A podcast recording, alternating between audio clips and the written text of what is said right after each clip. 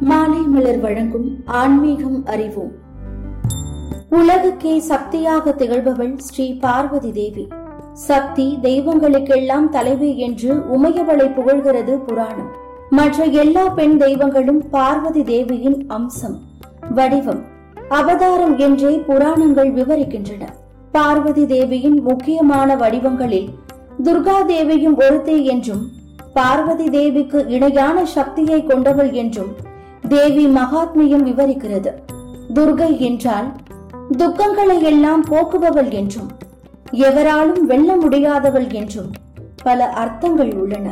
சக்தி மிக்க தேவியரில் துர்கா தேவியும் துர்கா தேவி வழிபாடும் மிக மிக உன்னதமானவை. எல்லா நாளிலும் எந்த நேரத்திலும் துர்கையை வணங்கலாம். எல்லா சிவாலயங்களிலும் கோஷ்டத்தில் துர்க்கைக்கு சிலை வடிக்கப்பட்டிருக்கும். எப்போது வேண்டுமானாலும் வழிபடலாம் என்றாலும் ராகுகால வேளையில் துர்கையை வழிபடுவது இன்னும் பலமும் பலனும் தரும். துர்கை உக்கிர தெய்வம்தான். தீமைகளை அழிக்கவும் துர்குணங்களை நாசம் செய்யவும் துர்குணம் கொண்டவர்களை அழித்தொழிக்கவும் பிறப்பெடுத்தவள் துர்கை. அதனால்தான் ராகுகால வேளையில் துர்கையை வணங்க சொல்கிறது சாஸ்திரம். செவ்வாய்க்கிழமையும் வெள்ளிக்கிழமையும் துர்கை வழிபாட்டிற்கு உகந்தவை. இந்த நாட்களில் அம்மன் வழிபாடும் அம்பிகை வழிபாடும் முக்கியத்துவம் கொண்டவைதான் என்ற போதும். துர்கையை இந்த நாட்களில் அவசியம் வழிபட்டு வந்தால் கருத்து வேற்றுமையால் பிரிந்த தம்பதி கூட இணைந்து விடுவார்கள் என்பது ஐதீகம். செவ்வாய்க்கிழமை ராகுகாலம் மாலை மூன்று மணி முதல் நான்கு முப்பது மணி வரை. அதேபோல் வெள்ளிக்கிழமைகளில் ராகுகாலம் என்பது காலை பத்து முப்பது மணி முதல் பனிரெண்டு மணி வரை.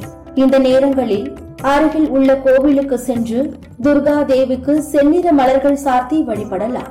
எலுமிச்சையில் தீபமேற்றி நம் பிரார்த்தனைகளை தெரிவிக்கலாம். துர்கையின் காயத்ரி மந்திரத்தை சொல்லி நம்முடைய கோரிக்கைகளை அவளிடம் சமர்ப்பிக்கலாம். துர்கை காயத்ரி மந்திரத்தை தினமும் நூற்று எட்டு முறை சொல்லி வரலாம். செவ்வாய் மற்றும் வெள்ளிக்கிழமைகளில் அவசியம் சொல்லி துர்கையை தரிசிக்கலாம். செவ்வாய் வெள்ளிக்கிழமை மட்டுமின்றி. ஞாயிற்றுக்கிழமை ராகுகால வேளையான மாலை நான்கு முப்பது மணி முதல் ஆறு மணி வரையிலான நேரத்தில் துர்கை சன்னதிக்கு முன்னே அமர்ந்து கொண்டு துர்கை காயத்ரி மந்திரத்தை சொல்லி எலுமிச்சை தீபம் ஏற்றி வந்தால் நம் வாழ்வில் இதுவரை இருந்த துன்பங்கள் அனைத்தும் காணாமல் போகும். தடைகளை எல்லாம் தகர்த்தருளுவாள் தேவி. விரைவில் கல்யாண மாலை தோல் சேரும் என்பது ஐதீகம். தொடர்ந்து இணைந்திருங்கள். இது மாலை மலர் வழங்கும் ஆன்மீகம் அறிவோம்.